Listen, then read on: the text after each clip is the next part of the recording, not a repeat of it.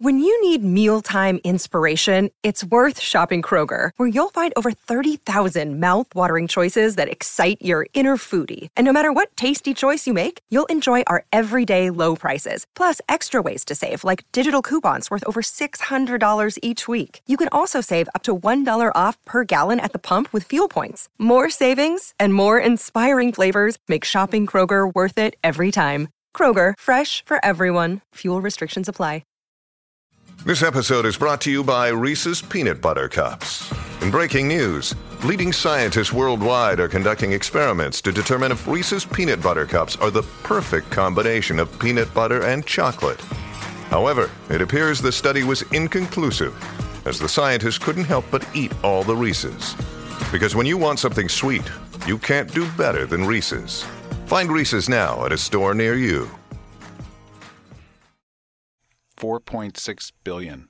The Earth forms. Cambrian. 542 million. Complex life explodes. Permian Triassic. 251 million. 90% of species die. Cretaceous Tertiary. 65 million. Meteor kills the dinosaurs. 55 million. Primates appear. 2.3 million. Pleistocene. 200,000. Humans. 20,000. Agricultural 250. revolution. Industrial revolution. 60. Great acceleration. The Anthropocene.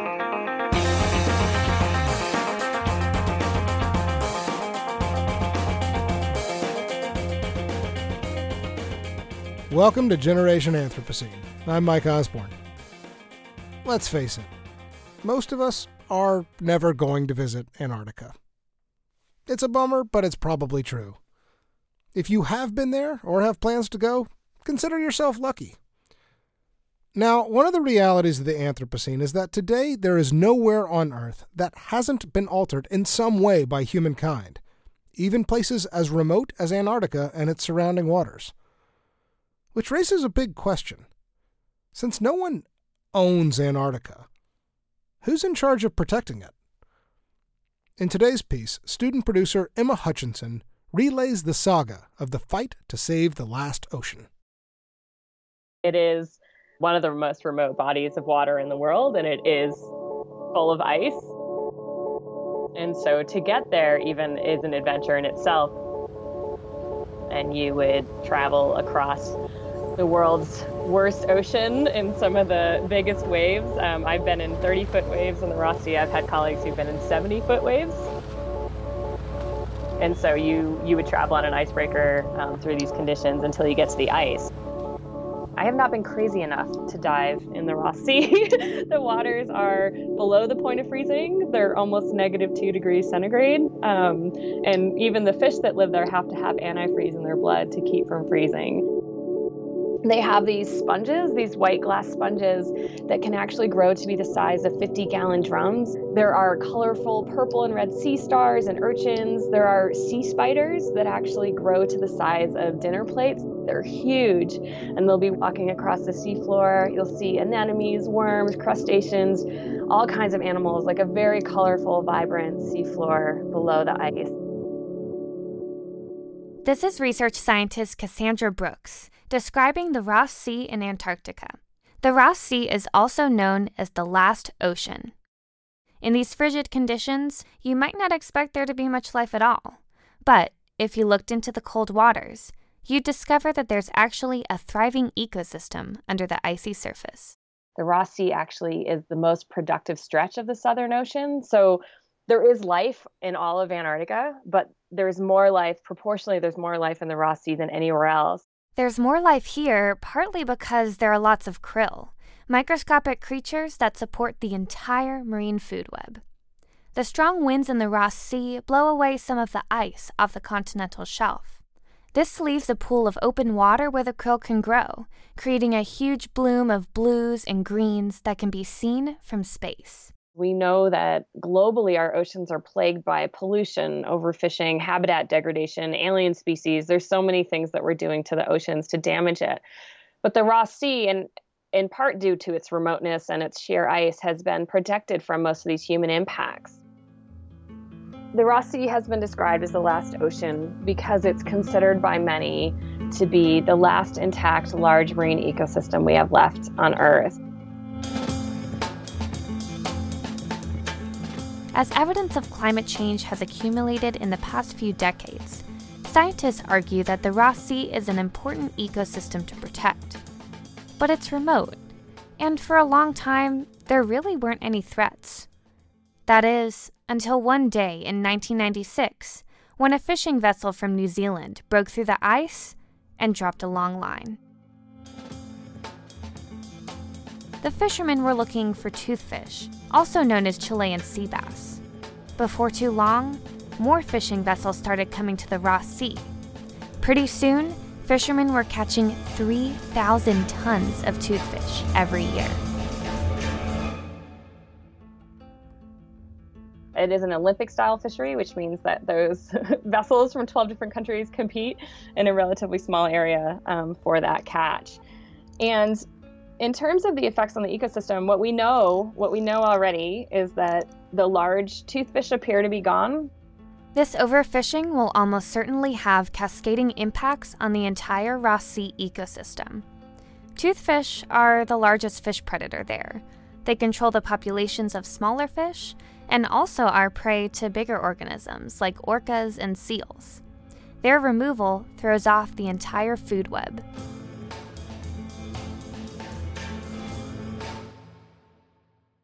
When I first heard about the Ross Sea, I was shocked to learn that fishing was even allowed there. But actually, it turns out that the question of who gets to decide what's allowed in Antarctica is extremely complicated. To begin to understand the governance and legal structure, you need to go all the way back to the polar explorers who traveled there generations ago.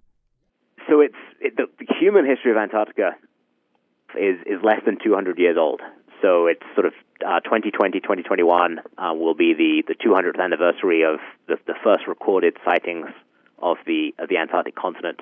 This is Adrian Howkins, a polar historian at Colorado State.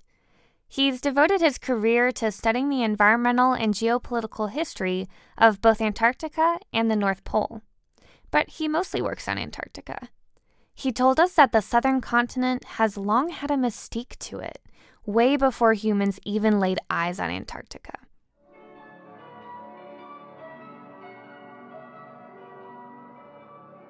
So if you pick up a book on Antarctic history, it'll often begin by saying that the, the Greeks speculated about uh, the existence of a of a southern continent uh, based on ideas of balance and, and, different things, and it was the anti-Arctic, so that's how it's got its uh, name. And then in the in the 18th century, you had a, a number of voyages of exploration that got closer and closer to the Antarctic continent. So it was a gradual um, sort of chipping away at at the unknown of what was what was there. In a way, the Ross Sea fisheries are part of a long running tradition of societies going to increasing extremes in order to exploit natural resources. Interestingly, um, I think the the most uh, the most important group in the discovery of Antarctica was actually the, the sealers, uh, the seal hunters, who were going further and further south trying to hunt um, fur seals and, and, and then elephant seals. And they kind of created this resource frontier. As they killed the seals in one place, they needed to find new colonies to exploit. So that drove them southwards. Antarctica's early human history might seem like a time of fearless explorers, adventure, glory, and tragedy. And that's all kind of true. But of course, it was also about money. A lot of the early explorations were motivated by a desire to claim territory and secure land bases for whaling and seal hunting. During the late 19th and early 20th century, the three main contenders for Antarctic conquest were England, Chile, and Argentina. Later, more countries started laying claims um, by the 1940s, you had a three way, there were three countries that were all claiming the Antarctic Peninsula region as their own. Other parts of the continent, you had uh, other claims, um, four other claims. There was a claim by Norway, a claim by New Zealand, a claim by Australia, and a claim by France to other parts of the, the continent. But how does a country actually make a territorial claim? In some ways, it's kind of comical but all of these countries establish post offices, for example, and, and issue stamps from Antarctica because that's one very good way of showing that you're the sovereign, you're performing government activities. One expedition would sail in, they, they would paint a big Argentine flag on, on a rock. They would sail away. The next week, some Chileans would come down. They would paint over the Argentine flag and paint in the, the Chilean flag, and then the British would come down and, and do the same. That happened frequently in the 1940s and 50s. Ownership of Antarctica became increasingly contentious. At one point, there was almost an armed conflict, but at the last minute, everyone backed down. Behind the scenes, as Argentina and Chile and, Britain are, are fighting over the Antarctic Peninsula, you have a really interesting Cold War history as well, with both the United States and the Soviet Union taking positions where they refuse to recognize any of the sovereignty claims to, to Antarctica, but also reserve their rights to the entire continent.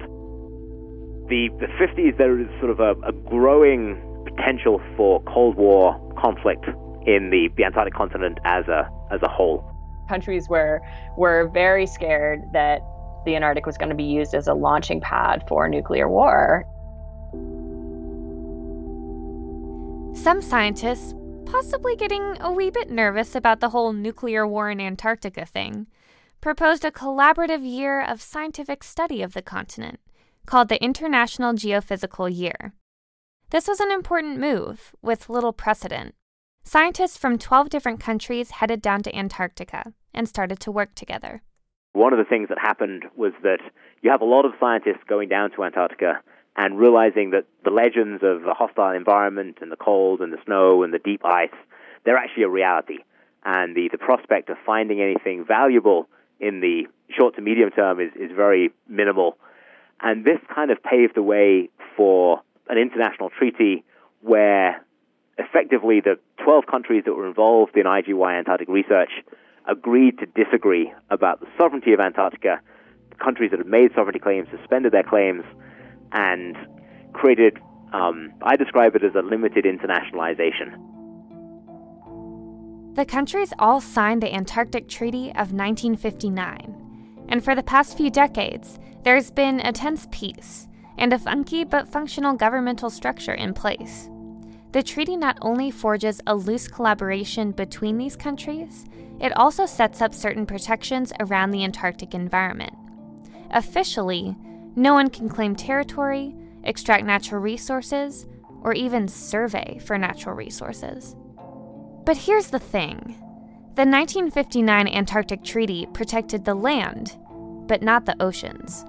So, the oceans were basically open access until 1980, with the signing of, and this is a mouthful, the Convention on the Conservation of Antarctic Marine Living Resources. People just call it CCAMLR for short. The CCAMLR Treaty said that countries could fish in Antarctic waters as long as they took environmental impacts into account. But when the Ross Sea fisheries started taking off in the 1990s, researchers started sounding the alarm bells. So in 2002, scientists asked CCAMLR to consider protecting the Ross Sea by establishing a Marine Protected Area, or MPA. This would dictate where fishing could and could not happen in the Ross Sea. Here's Cassandra Brooks again. So, across the world's oceans, we've seen that marine protected areas are a really powerful tool for conserving the ecosystem, conserving biodiversity, and even for um, stronger management of fisheries. And while MPAs can't stop climate change, obviously, they can remove other stressors, which we've seen can can provide more resilience in the system. Over the next decade, CCAMLR held numerous workshops and meetings to evaluate the idea. 2012 was the first year a formal proposal went before the group, and it was rejected. In 2013, it was brought up again, and again rejected. 2014, 2015, the same. Certainly, it did seem that countries were becoming entrenched and divided over over the MPAs where some countries just didn't want them and some countries did. And, and I think that is symbolic in a way. It's about resources, but it's also about power and control. And we don't have many places left in the world that are international spaces. and so I think I think it's in the back of some countries' head that they want to make sure they have a right to be in that space if we find more resources in the future, say. Even with the CCAMLR Treaty in place, there's still territorialism and claims of sovereignty at play. You still got the, the ships sailing down and, and flying large large flags. Lots of disputes over place names, what, what we should call different parts of the, the Antarctic continent. Even today, uh, going down to the Antarctic Peninsula with, with Chileans and Argentines, there's a there's a sense of patriotism associated with, with these places, and this this does belong to us. This is part of our territory. And once you start believing that, then any foreign presence is an affront to your national sovereignty. And so people respond to that um, quite passionately sometimes. So the, the, the politics hasn't gone away um, despite this, um, despite the treaty. The proposed MPA was about more than just the toothfish. It was about a country's right to be there in the first place. These governments had exchanged gunfire, uprooted flags, burned bases. Some people grew up with textbooks that had maps with little inserts on Argentinian Antarctica and Chilean Antarctica.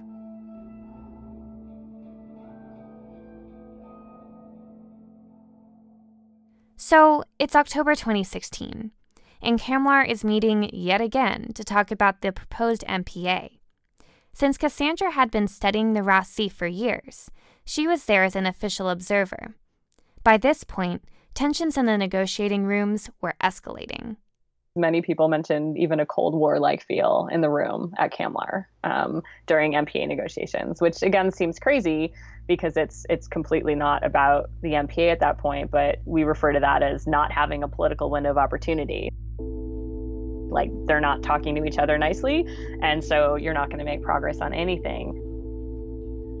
The trade offs were ultimately about these international considerations and about the fishery where to put the boundaries of the MPA, what rules to establish, and so on. For the MPA to pass, it needed the consent of all 25 nations. At the October 2016 meeting, there was all kinds of confusion and discussion going on behind the scenes. Cassandra and hundreds of other people were suddenly kicked out of the negotiation room. CCAMLR decided to have a head of delegation meeting with only the top diplomats from every country. Cassandra told me her stomach was churning. The minutes ticked by, turning into hours. Finally, everyone was invited back into the room to hear the ultimate outcome. And he just said one line. He just said, That's it. There's consensus. The Ross Sea MPA has been adopted for 35 years. And the room exploded into applause. Some people were hanging their heads, some people were crying, people were embracing. And this is usually very serious international negotiations, people wearing suits. It's a very formal environment and it just all those all those formal norms broke down as people were celebrating this this victory. My husband was in the room with me and uh, and he had been working on the Ross Sea for the last 12 years. We both have. So I left my seat and joined him and and we we just had a huge hug and uh, and there were some tears and it just it, it really felt so amazing to have worked on this issue for so long and on the personal level to to feel like we did something and we were part of something much bigger than ourselves and and to think that we helped participate in this process that now has given this huge gift for future generations felt truly amazing. At 1.55 million square kilometers, the Ross Sea MPA is the world's largest marine protected area. While the boundaries don't include many of the major fishing grounds, it does provide a lot of nearby protection for toothfish and other marine life. The MPA also greatly limits the expansion of fishing areas in the future. Even though some major concessions were given to the fishing industry, the Ross Sea MPA is still a historical piece of legislation that will likely have enormous positive impact. And that's what was amazing to me at the moment. This was a diplomatic breakthrough, getting the United States and Russia and all these countries to agree on this huge marine protected area in this place at the bottom of the world was a true diplomatic breakthrough. And it was immediately a source of pride for all the people in the room and beyond. This is especially amazing, again, because of all that history of squabbling and fighting over Antarctic governance. For a group of diverse nations to agree on anything, let alone something as complicated as the Antarctic Treaty, is unbelievable. For it to happen twice, as it did with the Ross Sea MPA, is nothing short of a miracle. What we've seen in Antarctica is that we can have diplomatic breakthroughs despite tensions in other parts of the world. It gives me hope for places that that are contested or that are tense that perhaps we can use this as a model in those places and have other diplomatic breakthroughs and having one that was also rooted in conservation was incredibly powerful. It wasn't just about peace or or you know not having war, but it was about doing a, a greater conservation thing as well. The Ross Sea MPA will go into effect at the end of 2017, and lots of monitoring and enforcement have yet to be worked out. The MPA will last for 35 years, and then it will come up before CCAMLR again. Cassandra says it will probably be kept in place, but it does indicate that we can never take these protections for granted, even in a place as unique as Antarctica. But for now, this oasis of life in the blue, frozen depths of Antarctica remains protected as the last ocean.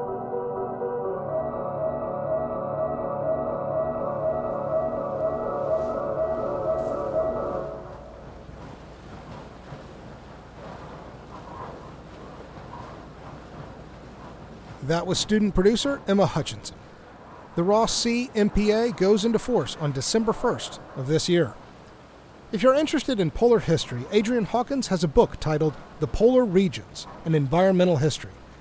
Also, thank you to Cassandra Brooks for letting us use some of the audio she recorded when she was in Antarctica.